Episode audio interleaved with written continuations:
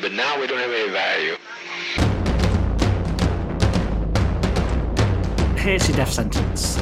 So we have with us uh, John Greenway, aka also known as the Crit Guy, aka Young Crit, aka Noriega, uh, from um, the Horror Vanguard podcast, as well as his own um, writing on his. Uh, pa- is it a Patreon you do? Or- Yeah, yeah, and there's a there's a there's a there's a blog, there's a sub there's there is God for my sins, there's a Substack as well. Oh, God. Uh, Tis the age. Tis the age. yeah, yeah. I- I've considered it. You're not on Twitch though, Dismiss and that's that's the important one. Hmm. Or TikTok. Uh, y- Yeah. uh, the the the rock bottom of online content creation. Uh, do you want to tell us about Horror Vanguard just before we start? Because it, it's I, I imagine like ninety nine percent of the people who listen to this will also listen to Horror Vanguard because they and if they don't, they should because it's really good. Uh, yeah, just- because ninety nine percent of the people who um who listen to this have excellent taste and are very cool. Uh, That's- Horror that isn't Vanguard true. is. Horror, uh, Horror Vanguard is uh is is good. It's a it's a it is what the left needed. It's another podcast. That's Um, right. I, We were lacking, but now Yeah, we're catching up. we're, we're- now we're okay. so it, it is it is about it's about leftist theory and horror movies um and yeah we talk about we talk about we talk about monsters we talk about uh philosophy we talk about movies uh we like to say that horror vanguard is actually about three things it's uh it's about most importantly it's about friendship uh it's about it's about communism uh and thirdly if we've got time it's about horror movies as well good. That's kind of the same as this show. Yeah. Uh, but, um, but also anime. Yeah. Yeah. yeah. We uh, we're about anime, hardcore drug use, and getting lost in the woods.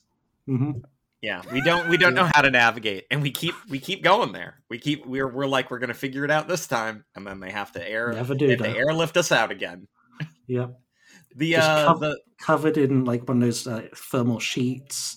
The mountain rescue guys going, "Oh, again, this is this keeps happening. It's costing like a lot of money, and just we never learn our lesson." It's a, the Forest Service said that they're not gonna they're not gonna bring me back anymore if I keep getting lost. And Yeah, I that's keep proving bullshit. They wrong. will. Yeah, yeah. I, Yeah. They, I I'm like, uh, yeah, yeah, right, bitch. Just Yeah, Oh, you're just not going to do your job this time. Yeah, course, yeah, you're gonna you're that. gonna let me die in the woods. That would be so easy. There's no that's not Yeah. sporting at all. Like I don't know what to do if a bear comes up. Jesus. I just feel like that threat though means that the next time you do this, there's real stakes involved, right? yeah, we're just going to just encourage me. I mean, come on. Uh, yeah, Um, Horror Vanguard is brilliant. Uh, OG listeners will know that we we had you on way back um when you were uh, uh, finish, finishing up your initial work on uh, Gothic Marxism. Um, so this has been uh, a long brewing project. I I think we chatted like just before you had launched it as well, and now you have a better podcast than us, which makes us blood enemies. I, I I have always considered Horror Vanguard to exist in the in the Death Sentence expanded universe of podcasts. Yeah, I I literally can't imagine someone who'd like what we do and I famously don't like or listen to podcasts despite having run one for many years now. Fuck you, Gareth. Um but uh I do listen to yours. Uh, they they call that the podcaster's burden. That's right. Like because because uh, on a personal level, none of us can stand listening back to our own voices. oh, Oh, yeah. yeah. Never do Uh. So uh, and likewise, Death Sentence is on. It's on a very select list of podcasts where I go, "Eh, yeah, all right, yeah, okay. No, that that's that's uh, the main draw. People go, okay, I need something on in the background. Yeah. it can be that, or I can just listen to the air conditioner. And Uh, and, and and if you're saying that Horror Vanguard is better than listening to an air conditioning unit, I'm going to take that as the highest possible praise you can give a podcast. I, I recently watched uh, Skinamarink, and that's the horror movie equivalent of looking at an air conditioning unit. I really like complimentary. Skinamarink, but also Same. that's not wrong. I yeah. I have listened to more than one record of literally field recordings of air conditioners. So, um I'm I'm you are you're pegging me like 100 right now. That's what she said. Um, That's right. no, that's it. That's what he said. Yeah, I was I was wondering what gave Death Sentence its very unique chemistry, and now we know. I like things that aren't music. If it's if it's normal, don't want that. If it's probably bad, I do. I've watched every Airbud movie, John. I've watched every Airbud movie, including the ones where the dogs can talk and hang out with ghosts. Because they they start doing that at a certain point. They ran out of sports, but you know what? They'll never run out of dead dogs. I, I I'm sorry. Did you say there's there's an Airbud movie with ghosts in it? There are two. There are two Airbud Uh, movies with ghosts. Future Uh, horror I- bad Spooky buddies and treasure buddies. I sense I sense that sense a Death Sentence Horror Vanguard crossover in the future. this is going to be the most beautiful uh extended universe episode of all time. Um now Anyway, for people who want to read along at home with what we're covering today, it's a book called uh Free Indirect, the novel in a post-fictional age. It's um our most favorite thing, books that aren't fun to read unless you're autistic like me. Um in which case this is way better than I don't even watch movies anymore. Like I watch like maybe two movies a year, but I will read the fuck out of books like this. I'm like uh, you know what made my eyes bug out of my head in a joyful way? Do you know how much a paperback copy of this book costs? A used Oh, yeah. paperback copy. Thirty-five dollars. That's Mhm. used. Ooh, yeah, baby. The digital copy, a digital copy is seventeen dollars. Hardback though, this is when you know you're in the real shit. One hundred forty dollars. yeah, that's some Hmm. academic press right there. Real Uh, heads academic know. publishing. It is it is so broken. you ever get a real like deep curiosity so there's two kinds of people in this world that like books like this people like john who i believe have finished their phd and people like me who will never finish a phd and this haunts me um even though everyone who's finished a phd again like john says don't do it Yeah, don't. It's bad. It's a it's it's a bad it's a bad way of spending your time. Don't don't do it. Do not do that. I know I know people listening are going, "Uh yeah, but for me it would be different." No, it won't. It won't. It won't be different. It's all bad. Just don't do it. I've contemplated getting one as a bit because I think if my commitment to it is, it would be funny if I got a PhD but didn't change my career track whatsoever, just got one. Um, that the idea of it being a bit could sustain me through through the dark years of like there there are it's for the are- vine. There are there are three reasons. There are three reasons that I can think of that that, that actually make sense. One, if you are like insanely independently wealthy and you, you've you've basically run out of other things to spend your money on, do yeah, fine. Uh, two, uh, spite. Uh, that can be a really effective kind of. Uh, and three, just do it for the bit. That's the, uh, beyond beyond that. The reasons are bad. uh yeah I, I wasted maybe a decade of my life and uh went completely bald from simply mostly bald uh as part of an extended gag Uh, if you really enjoy back pain, graduate school might be for you. That's all I'm going to say.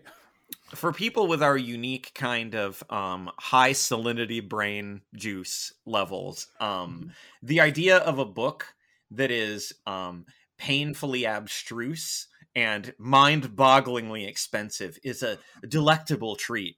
Um in the literature world it's like finding a new harder finnegan's wake that you can read. Oh i love it Okay, can we say some nice things about this book instead of uh, like uh, indirectly said terrible things about it? I don't I mean mean- to roast it. I am roasting it, but I don't mean to. Um, Okay, let okay. So I convened. th- There's a third kind of person who'd read this book, and that's me. And I'm the only one who would do this because I read an article in Gawker, of all places, about this book. what? About yeah, you, I, I'm sure I've linked this to you. I'm just, Um, no, I, I, yeah, I'm. It's coming back to me. I'm just, I'm baffled that someone at Gawker is new Gawker is literate enough to have read this. I, I mean, I guess they were a freelancer because uh, New Gawker is like just a bunch of freelancers. We've had people on the show, of, like uh, Tom No, Tom Whyman's never on the show. Yes, he was.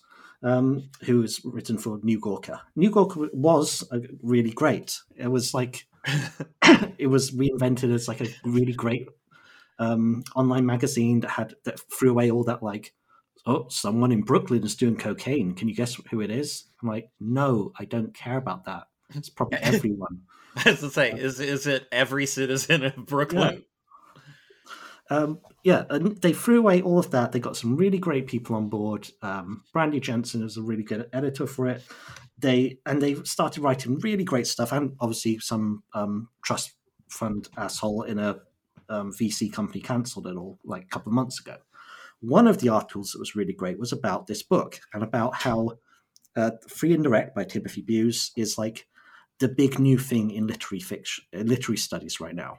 And if you want to get if you want to understand novels in the 21st century, you're going to need to read this, just like you'd have to read like Bakhtin and Lukács and people.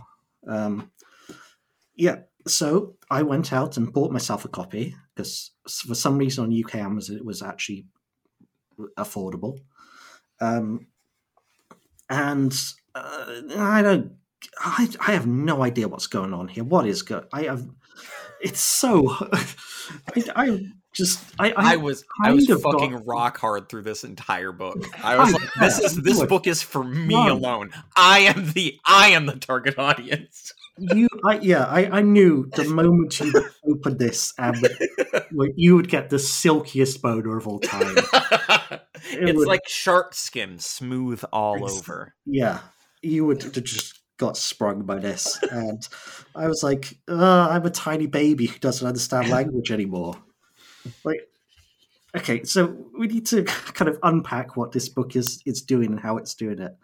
Because yeah, I think this he... is it's it's difficult. It's it's difficult. It, I mean, we have been we have spent uh, maybe slightly too long talking about the things which are wrong with academic publishing, but that's not a that's not really the fault of yeah this the, the the book is actually I think really interesting. It's it is complicated uh, and it is difficult, but it is actually really as asking some kind of very uh, very intense questions which have a very long philosophical and kind of theoretical history to them which is basically like how does on the most basic level it's like what is what is the kind of organizing philosophical principle of the novel how does this how does this thing hold together and retain its coherence beyond the kind of simple level of semantics and like increasingly the the kind of cultural awareness that uh, Tim Bewes is picking, picking up on it's like maybe it it doesn't so like we have mm-hmm. to actually kind of re- rethink the novel from the ground up, basically, mm. right? And that's, I, I think, what post fiction is. It's not a, a new genre. Uh, it's kind, it's a kind of like postmodernism. It's a, it's a time. Uh, even though it's kind of, even though there are many novels from a long time ago that could be called post fiction. Like he talks a lot about uh, W.G. Sebald and even Dickens in this. I don't, I don't think Dickens is post fiction in this. I, I think so. Okay, I think what he kind of does is he he makes a, vocabulary, and you have kind of got to get it in order to get everything else. A classic and of our world. It, mm. it is a whole just make up a language, and um, hopefully people get it. I've read enough to lose that you can throw all kinds of made up words at me, and I just go, "All right, so the first, Infinitely the first, accepting. the first term, which it, I, it's not his, it's from various other people, but is really important in this, is ex, exemplarity or instantiation. Okay, John, as the crit guy, um, please explain to the folks at home what is instantiation when we talk about it within a novel.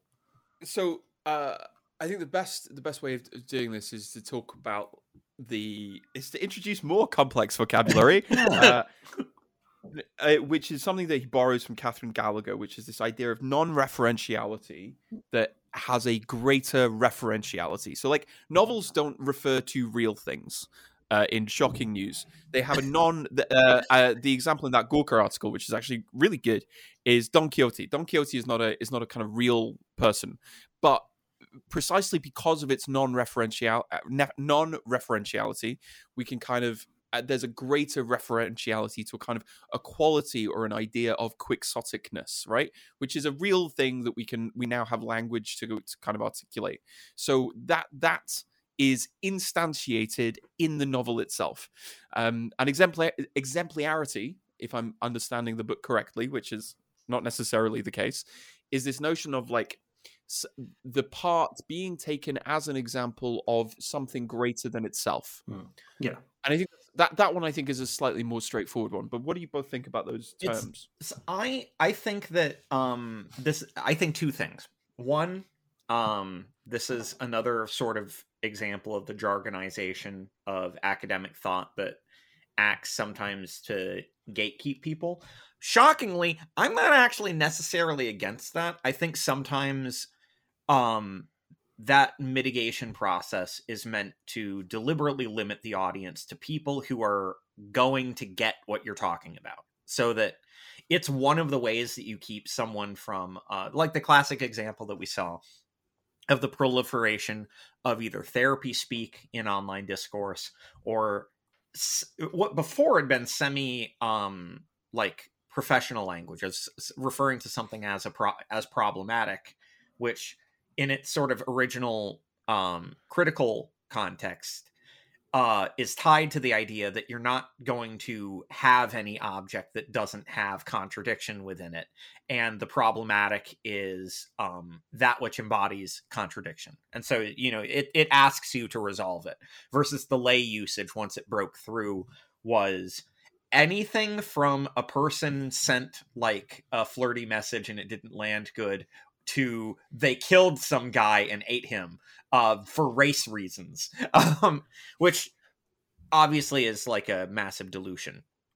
The thing that I think about these terms specifically is they're an extension of some in mind-bogglingly old literary concepts. So basically, is reframing um, uh, like metaphoricness, like what he refers to with instantiation and exemplification um reminds me a lot of like synecdoche.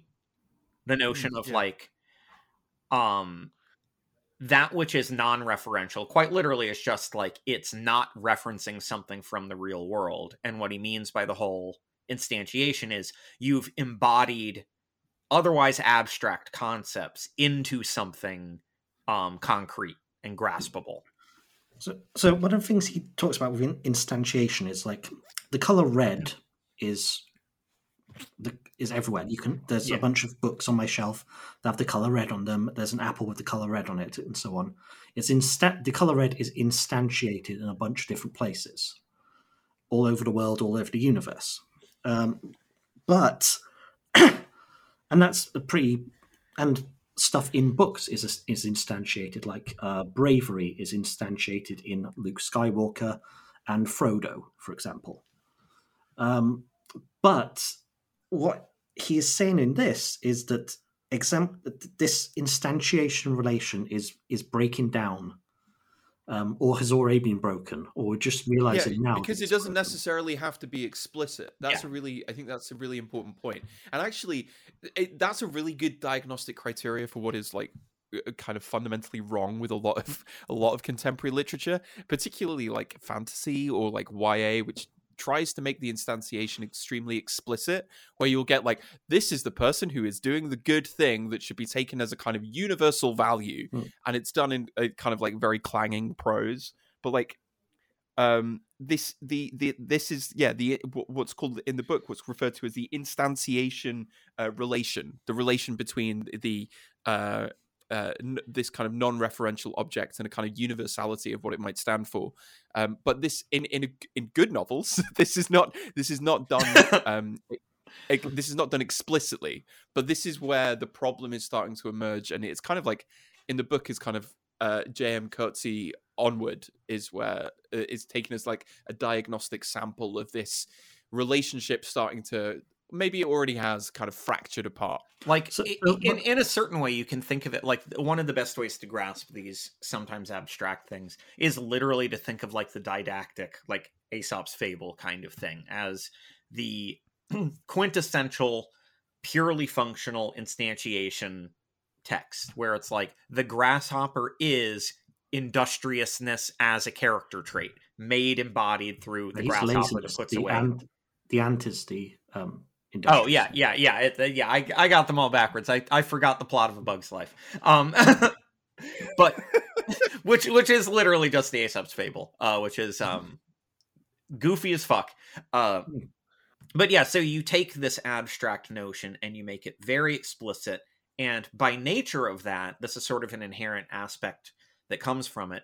You naturally are simplifying it the only way that you can bring back a level of like deep complexity that maybe maps more often to the real world is ironically by breaking more and more from a pure mapping um which basically is what he he works himself toward is like ironically the way that you make something a better representation of a thought in a certain way takes you away from it until eventually you reach um a where the title comes from a free indirectness the only way to talk about a thing is ironically to talk about nearly anything but the thing at least visibly on paper So that kind of brings us to yeah the title free indirect and what that means. So free indirect in as a as a word is something we've probably all seen before. It's he he gave an example of um, the first lines from uh, Joyce's The Dead, where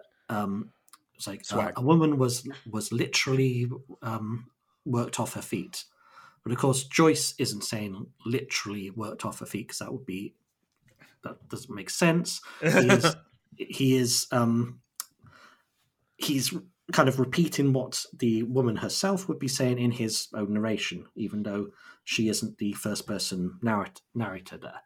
And that's that's free indirect speech in a book. So how do how do we connect the example the end of the instantiation relation to free indirect? But kind of what you were just saying there was about like where do we get from okay this we we can't talk about um character x isn't is instantiates bravery or goodness or evil anymore. Therefore we now have to go go on to something else like yeah i'm I- got a nosebleed here One one way to think about it, I think, is to compare texts that do exist, so we can sort of see this in motion. oh yeah um, give me examples yeah so pure instantiated texts, uh, or at least that strive for that, would be quintessentially, and this is me speaking to the more literary readers, that is your plot-driven text. Why do these things exist? To pull the plot forward. Why is this character doing X or do not doing X? to move the plot forward. That's like the pure instantiation because it also achieves, this is me speaking to the Marxist, the pure materiality of the text. The material world of the text is actions, bodies, relations, things like that. The more indirect you get, the more interiority you're putting into something. So something like Virginia Woolf at her most exploratory, Joyce, um, Ducks Newburyport, something like that. These are even when they're about the physical world you're not really talking about the thing that it's talking about. So like in ducks newburyport when you have a list of medication that goes on for i think two pages two or three pages that is not about medication. That is about sort of the obsessive look at how um, our heavily medicated world um, creates this level of mediation especially one that isn't being judged by the text. It's just sort of commenting like, God, we pass through all these sort of valences. And you naturally can't achieve the kind of complexity of like of theme, of character study, unless you start diving into that kind of interiority. You have to move away from the pure material relations of Jane goes to the kitchen. She opens up the kitchen or she opens up the fridge door. She pulls out the milk things like that. You have to make it about the interior. Um and this is where he reaches his sort of his his breakdown point of ah my brain my brain's short circuiting because i'm also high on cold medicine right now that's Well, right good- That's the secret sauce. a good a good way th- uh, into this is to kind of point out that free indirect discourse is actually about access to consciousness, right? And that's that's the word that's kind of been missing from everything we've been talking about, right? It's about this uh, kind of centering of language on the exploration of consciousness, and so uh, it, towards the beginning of the book, there's this really good example uh, where he kind of explains that there are kind of two ways you can read this. So you can read this as kind of like internal to the novel, diegetically. In uh, and he uses the example of um, Madame Bovary uh, by Flaubert. Uh, connecting Emma Bovary to her, envi- to her environment, suggesting a kind of sociological explanation of the kind that has long underpinned the literary structure known as realism. And then externally, you have this uh, kind of logic where the work itself connects into a sort of social totality. And again, he quotes Lukács, uh, man in the whole range of his relations to the real world, right? This is that's the kind of point uh, that he's getting at. And then, you know, the, the two examples of that as kind of polemical slogans are E.M. Forster's "Only Connect." You know, the whole point is of uh, free indirect discourse is to is to bridge uh, the, the the the the siloed space between characters and consciousness within the novel, and then external to the novel, you have Jameson's kind of famous injunction to always historicize, right? That's so we can that's that's how it's supposed to work. Mhm. But increasingly, the, the point is is like, well, if this is no longer holding true, if novels themselves are losing kind of faith in the project, is there a way in which the novel can still think if we get away from this idea of a kind of consciousness behind it all that is kind of there to give shape to meaning. Yeah, and that's that was one of the things I had the most difficulty with, which is uh, talking about how a a novel thinks. And there's like one very boring and probably obvious way is you could read a novel and say the person who wrote this novel is trying to tell me uh, something about it, like an Aesop's fable, for example. That's one way the novel could be said to think something. But when he's talking, he talks about that and how that's broken down and how everything, because every literally everything, including the epigraphs of novels, could be a could be free indirect speech by someone or something. A, a, a was he what's that term he uses like a, a diegetic consciousness, like a, a, thing in the novel, some um, fly on the wall that's seeing everything. Uh, because everything could be could be could be ironic, everything could be the speech of some other order of consciousness. We can't, yeah, we can't say that um, uh, the fable of the ant and the grasshopper is really about how you should be industrious rather than lazy. Is is is, is that even close to what he said here? I'm, I'm It, I, I, I think I think. I think you're covering one of the initial steps of the kind of thing that he's saying.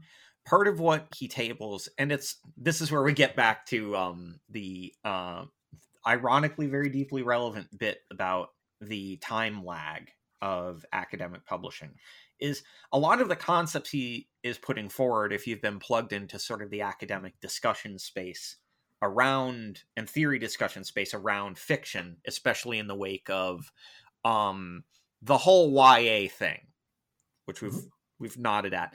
Um a lot of these ideas have been floating around for in nearly this exact language for like 10 or 15 years and in general thought much longer um which isn't a knock to this book. You kind of know that you've made a good and incredibly well grounded piece of academic publishing if you can situate it that easily. That it's you're not some wackadoo coming out of fucking left field.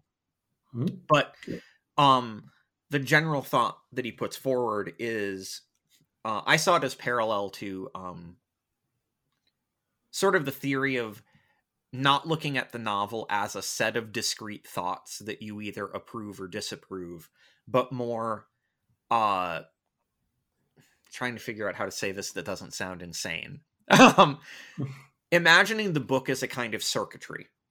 And but it only comes alive when you are reading it because the thing that's happening. The the reading is this massive contradictory thoughts that happens in you prompted by the book.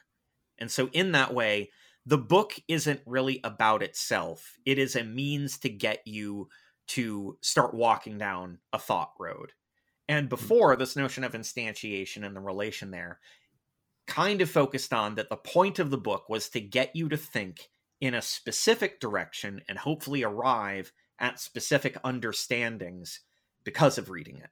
And before we'd in, say in the way like a, a non-fiction book would. That Yeah. would that like a like- book is good because you walk away from it going like god that's horrible or oh now i have more complex thoughts about this Mhm. meanwhile what he's posit- uh, positing with the free indirect thing is that like maybe that's not really what books not only do now but maybe the fact that they're failing to do that now is indicative that that isn't really what they've been doing the whole time Yeah. And there's a kind of problem, right? The the problem is that this this way of thinking about the novel, this is the argument, and I don't I don't know whether I'm entirely convinced by it, but the problem is that we exist in like when this is when we allow uh for you know books this singular coherent speaking consciousness that is there to uh, either either uh, help us connect to the in- interiority of the novel or its wider historical and social social totality. The the point is, thought travels down very well defined, actually increasingly predefined routes. Right. Uh, th- this is this is something that he's kind of like uh taking from uh like Adorno and and Horkheimer, like the problem of predetermined thought. it's like how do we get out of this kind of trap where you go, oh, this novel means this, and you go, that was kind of just predicted from its marketing, right? How do we get how do we get out of this kind of loop that we seem to be stuck in? Um, that and sounds I- very there's- Deleuzian. It's like how do you make something new? How do you how can you be a body without organs rather than a tree? I mean, my jo- the joke about me constant re- referencing him in part comes from the fact that like he was it in an exceptionally kind of theatrical and deliberately slightly goofy language talking about those kinds of problems that emerge in the postmodern condition. Hmm. Yeah, exactly, exactly. And like, I, I, I, I, I, admire the attempt, but I am, I, I'm not entirely convinced. Mostly because you know, I, I've been, I've been reared on Jameson and and Lukács and this idea that actually, th- the rhetoric of fiction does have referentiality to it. Um, but maybe that's just me now being stuck in the same thing that I'm trying to be shaken out of. Well, Um, I, I think I think one kind of answer to that is ironically sort of the problem that we run into with historicizing things.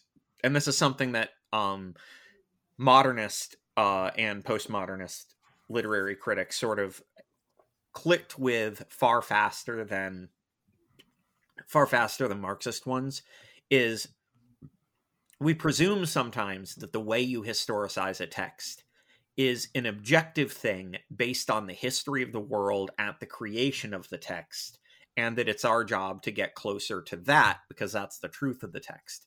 But it ignores that whether this is good or bad, it doesn't matter, um, because this does happen. Someone from 2023 encountering a text will create a new kind of real historical read, but based on their understanding of history or based on how this is intersected with them now. And so, again, whether or not these multiplicities of materiality and historicity should exist, whether or not they cause contradiction by all of them existing simultaneously, they do exist. Like they do happen in the minds of people. This is where we get um the frustrating to mind-bogglingly frustrating and insane thing to me of people going back and sort of retroactively creating these reads of especially things that are classic or within the canon that aren't just like critical of them but they're imposing a kind of logic onto them that I think is just not in the text. But I also can't deny that like those reads exist because someone sat down and experienced the text and is conveying to me their thoughts about it. I may think they're deeply wrong, but they do exist.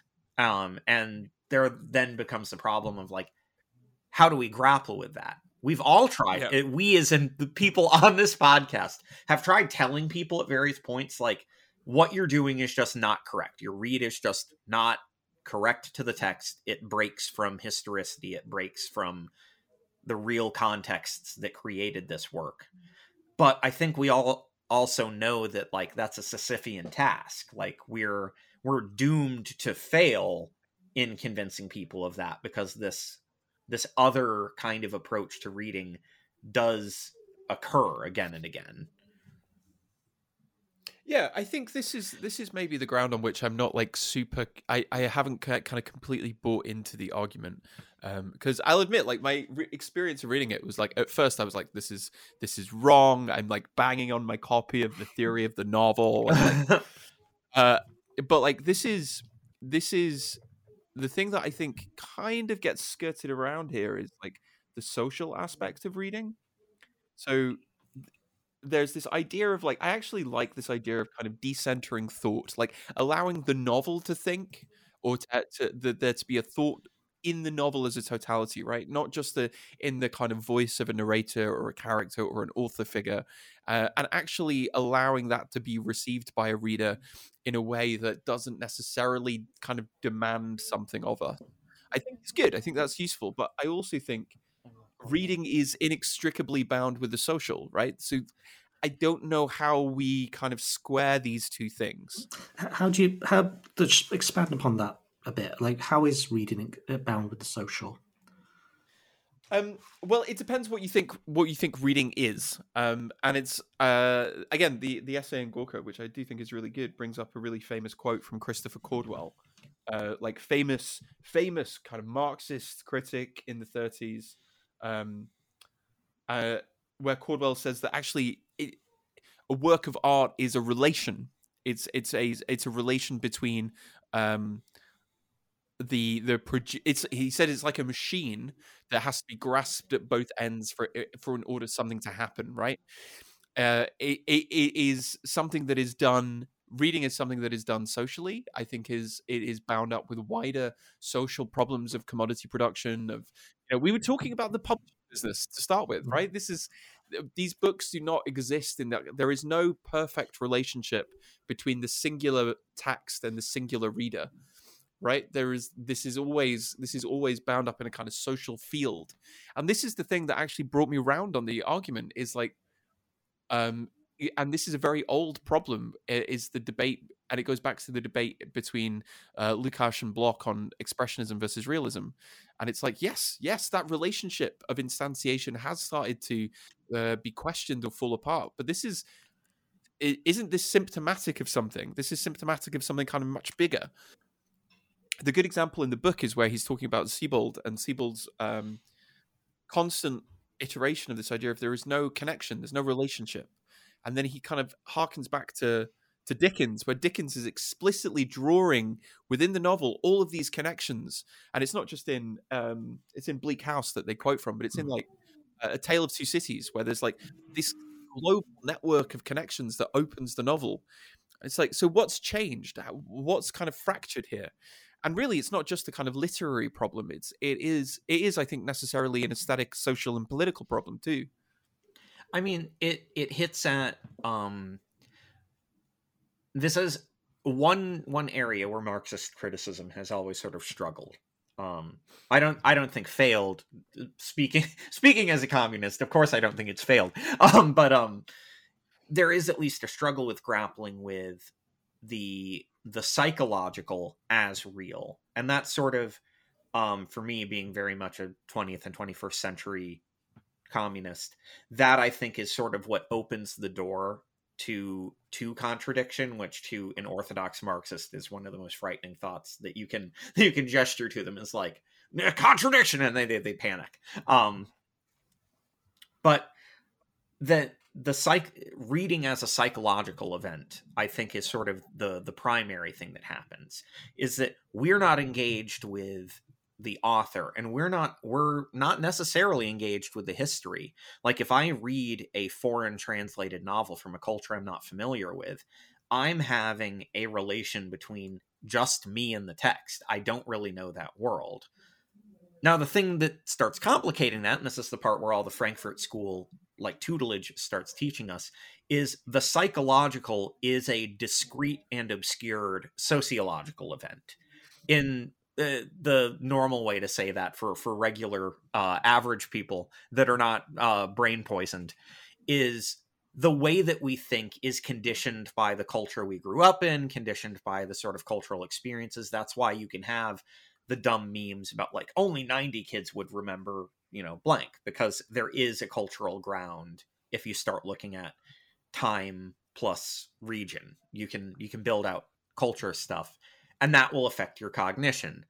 And so we start building out this network and the frustrating thing that we have to grapple with is the ground that we want to be there, which is the firm, real historical ground as defined in a specific way, a firm, real materialism as defined in a specific way, often isn't the way that texts are actually being experienced. And because of that, that's not really the way that their reads or influence are actually being exerted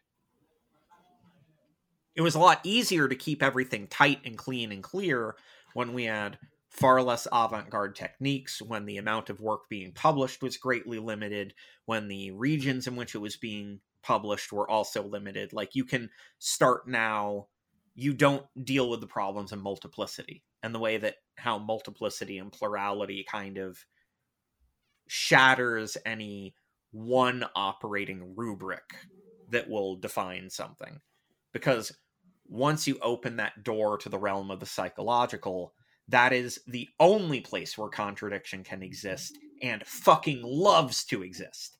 Like the physical material world can't have contradiction. There can't be a breakage of relation because that would mean that that would mean the reality broke. Um that just doesn't happen, hopefully. Um but when you're talking about events within the mind, like events that aren't real, um this is sort of the inversion of his instantiation thing we want them to be instantiated but ultimately they aren't instantiated this is a bit of the deconstructivist in me talking as well they are events that were created in a mind and we just sort of have faith or we had before faith that they would correlate to the real and we're now sort of running into the the the reality of like what happens when they don't I think that's I think that's a really good way of putting it. I think there is this really interesting bit from the conclusion of the book that I, I think kind of puts puts some some kind of shape to everything we've been trying to talk through.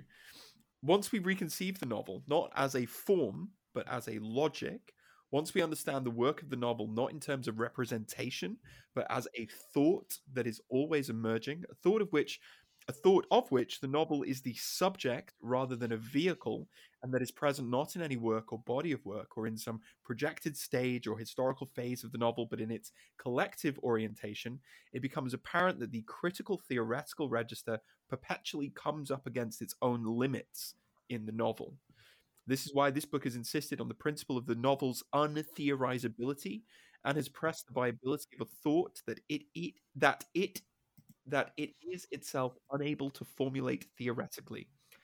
Um, so, I think, I, I, guess, I guess the kind of question is, is like, well, what next for the novel? Like, if if if the novel the novel is kind of caught in this tra- in this trap that it's slowly seeping out of, if if we are post post fiction as a coherent or or theoretically justifiable mode of orientation um i i think like the the obvious question is like what comes out of the wreckage of the novel?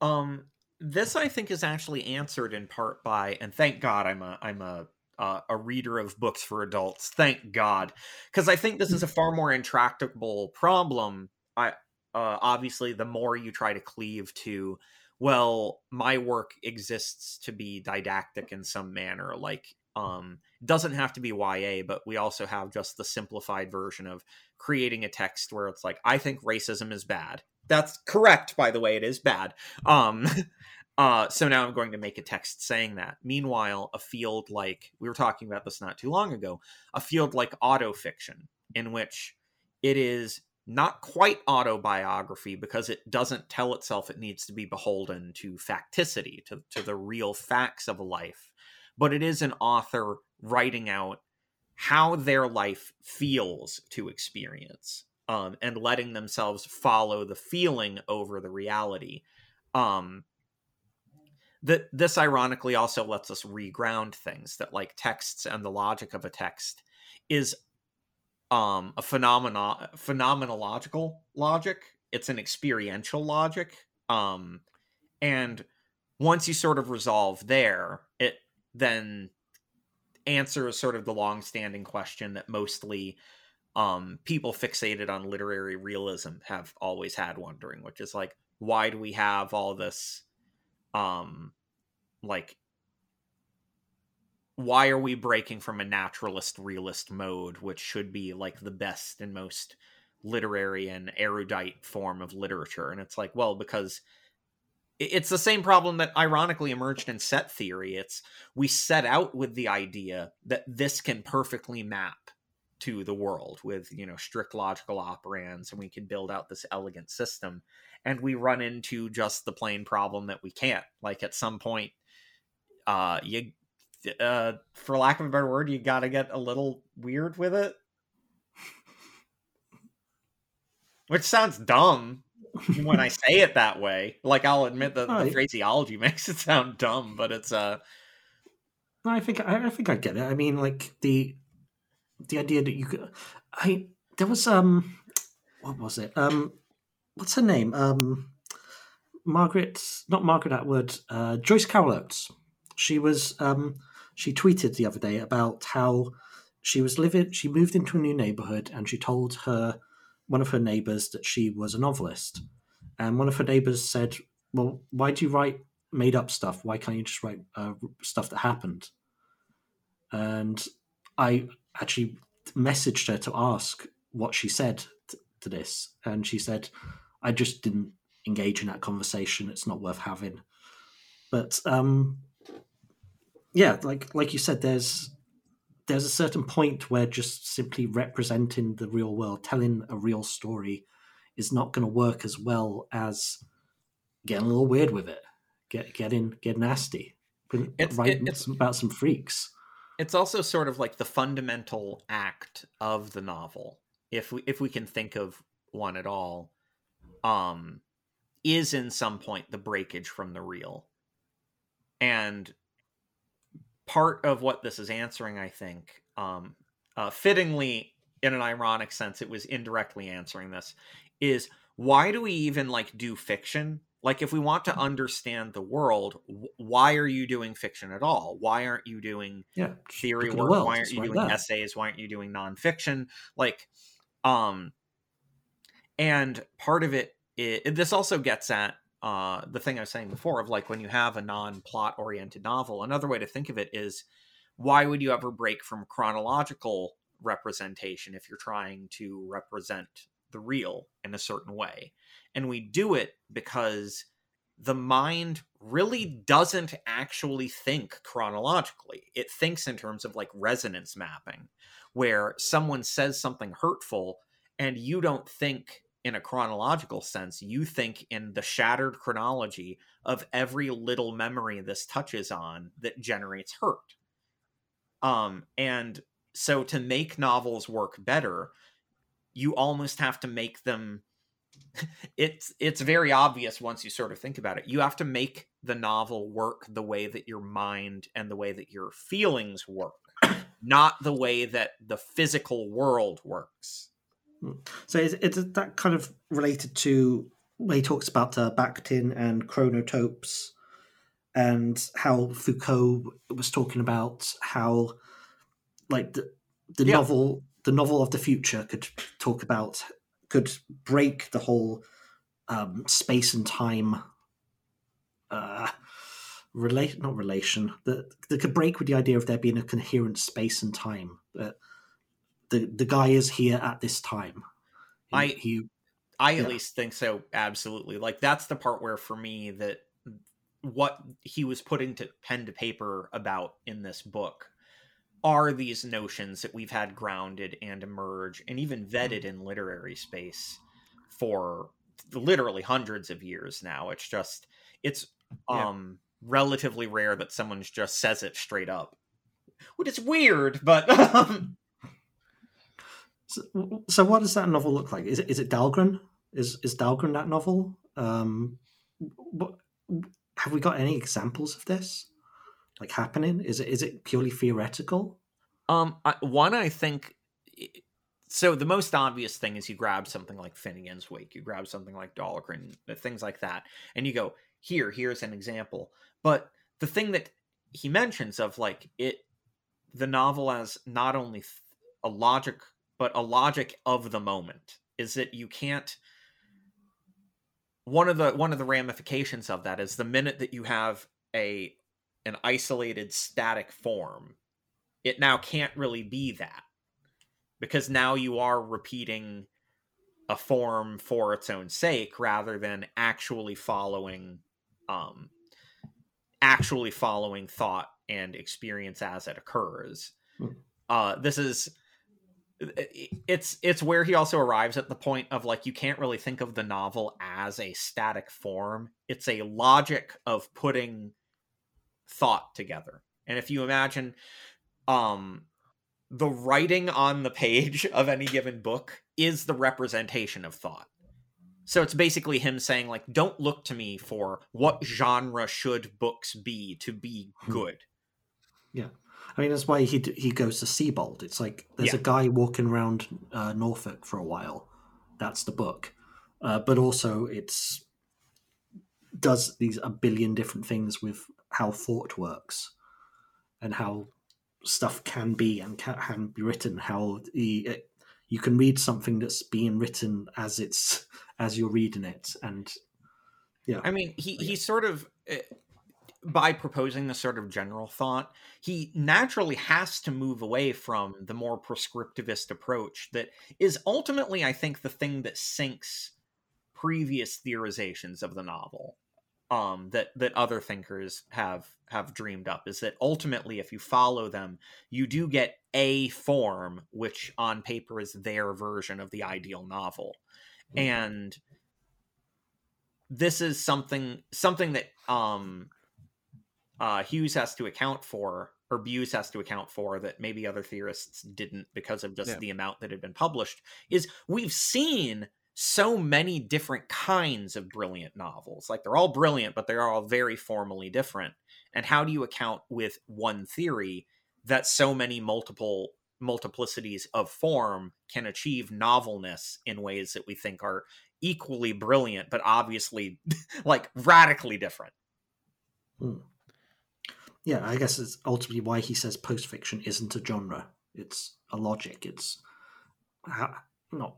It's not how to do it. It's what can it do? What can it He's- be? Yeah, he's defining. I think the problem I think the problem that it's Yeah, running you- into is like so much so much of like contemporary lit fiction from this I, from this i was suddenly like oh yeah that's why so much of like contemporary midlist novels just feel so kind of stale they just feel so kind of deeply unsatisfying Yeah. because they're restaging a sort of social unity that doesn't kind of ring true or getting lost into the specificities of a of a very recently gone present that immediately dates it and it's like uh, in in a way it's like are we is the is the novel not are we asking too little of the novel or and is the novel not asking enough of us and it's like there there has to be an element of a a kind of no longer fighting this rearguard action of trying to kind of resurrect realism but of actually trying to see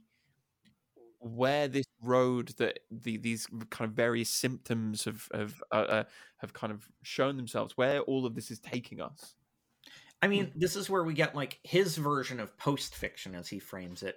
I think is most parallel, not the same, but it's parallel to something like literary fiction, which is also a theoretical term that emerged uh, in the 20th century. Like, it's not a very old term at all, and it literary fiction was always sort of bogged down by the problem of okay, so what's not literary then? What kind of fiction can be non-literature? Like what like what does that even mean?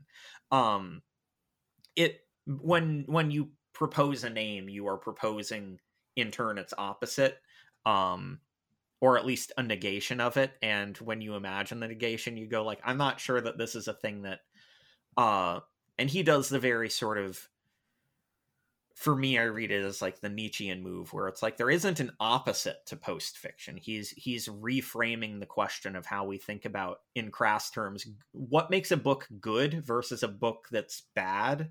And it's not really that like, oh, it um this is where you can get all kinds of weird theore- theoretical arguments that I think all of us agree are dumb, where it's like, oh, this book is good because it's so realist. And you're like, that may be good about it, but books don't become good because they're realist. And likewise, it's like, oh, this book is um you know psychedelic and experiential and that's that's why it's good. And you're like okay that's that's fine. That can be a great books are written in that mode but there are also plenty of fucking garbage books that are written that way where it's just like utterly undisciplined fucking word soup. And so he's he's trying to make something that's a parallel to literary fiction which even as it stands now, covers an immense range of books that we would say are of literary acumen. Um, like it, it doesn't mean that you have to approach it in a specific way. Yeah, and I think there's a kind of utopian element to this. I've been I've been reading a, a lot of Ernst Bloch lately, so it's like there's this there's this notion of this kind of diegetic this this new diegetic consciousness. Um, I think really interesting because it's a it's I, it is circling back back to this question not what is the novel and what is its kind of taxonomy but what can the novel do if we allow it the freedom to become something else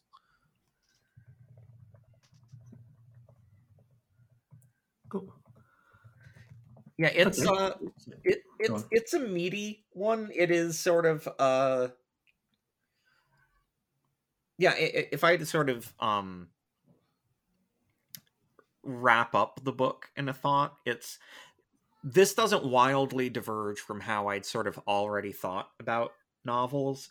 The project it's trying to pr- propose is more like how to think about books and about what like books are trying to do not a book but like when you're reading a book what is the task of the book and how do you like how do you judge how it's achieving that which i think is ultimately where this is the unifying fact. When all of us are driven up the fucking wall by the worst um interpretations of art and literature that we've ever seen in our fucking lives which we seem to be constantly bombarded with like at all at all turns. When you look at a show and you go oh i was kind of clanging and dumb and people are like no it was liberatory and you're like i don't think a tv show is going to give political liberation and they go you're dumb. Anyway this movie also did race murders and you go i don't think that happened either. Um at least the project of this book is trying to get at what might we be feeling or thinking when we're evaluating um those wildly bad takes Okay. like the person who said everything everywhere all at once was uh like what was it like bourgeois propaganda and um Yeah. set like uh was green lighting gaslighting and abuse and you're like i don't think that's true i think that's wrong like Yeah. But so w- once again what you're saying is like ultimately it all comes down to posting sadly we are uh we're trapped we're trapped in the fucking hyperdome um Yep. two posts enter one post leaves they're both racist So that was uh, Timothy Bewes's post fiction.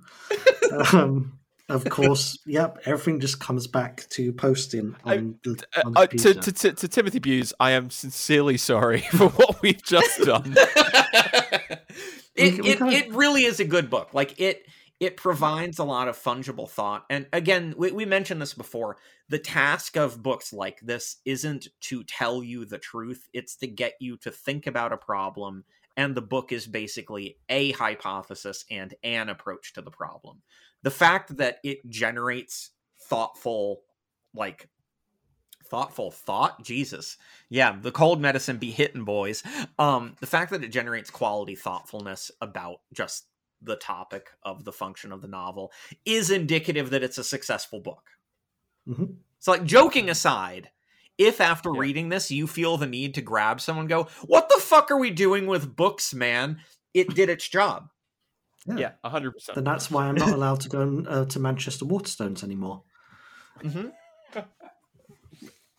So, but uh, yeah, folks, you can if you've got an incredible amount of money, you can go buy this. Um, or you know, there are certain websites uh, that um, will lend it to you. Let's say for evaluation purposes, so you can evaluate it by reading the entire thing.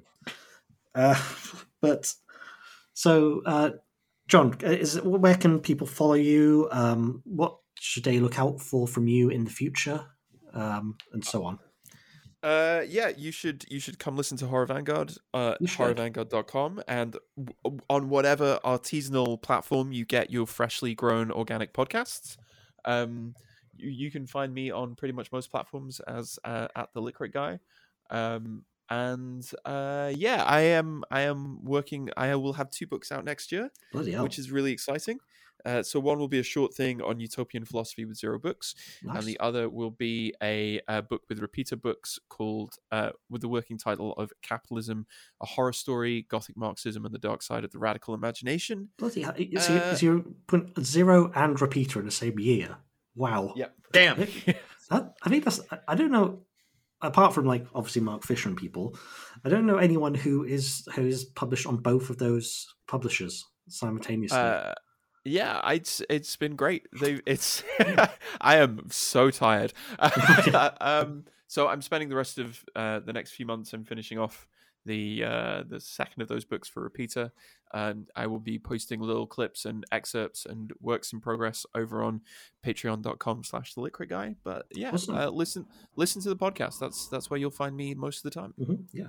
Wh- uh, When are you doing Skinamarink? Because uh, I um, I will tune in for all of them, but I will double tune in for that one.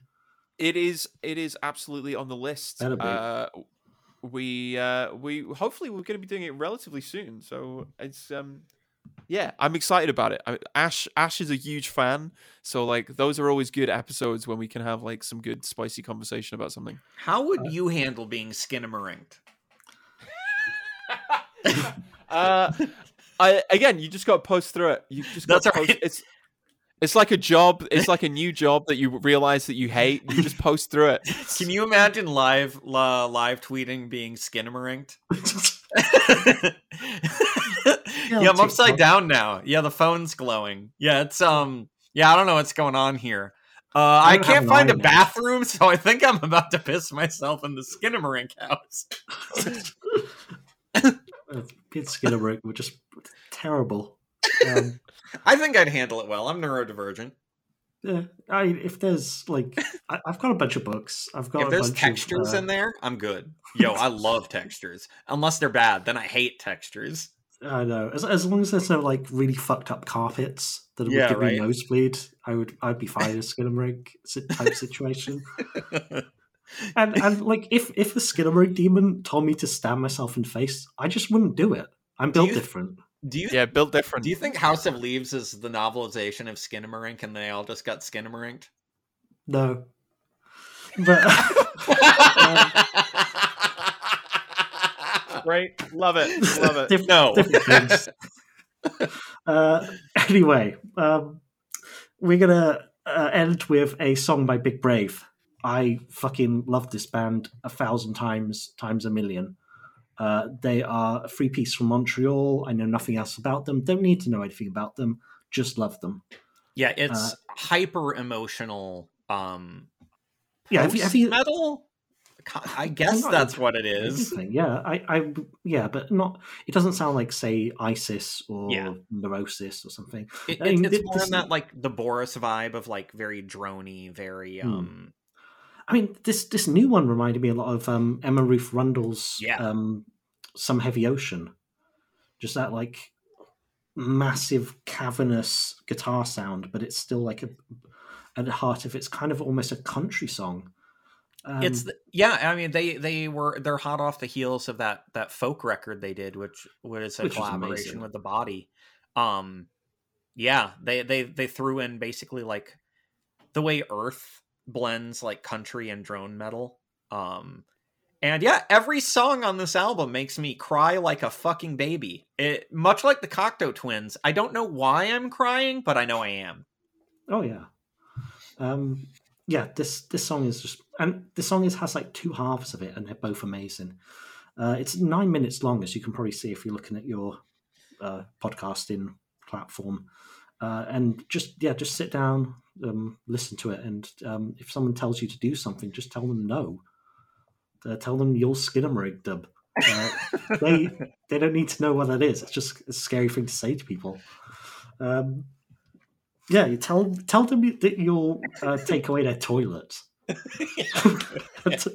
yeah, I'm gonna Pennywise clown Skinamarink you, and there's gonna be no toilets.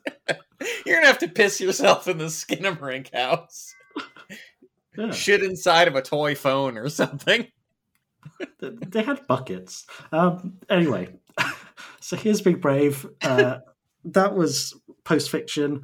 Uh, come back um, in however many weeks we choose to do an, another episode. This is Big Brave.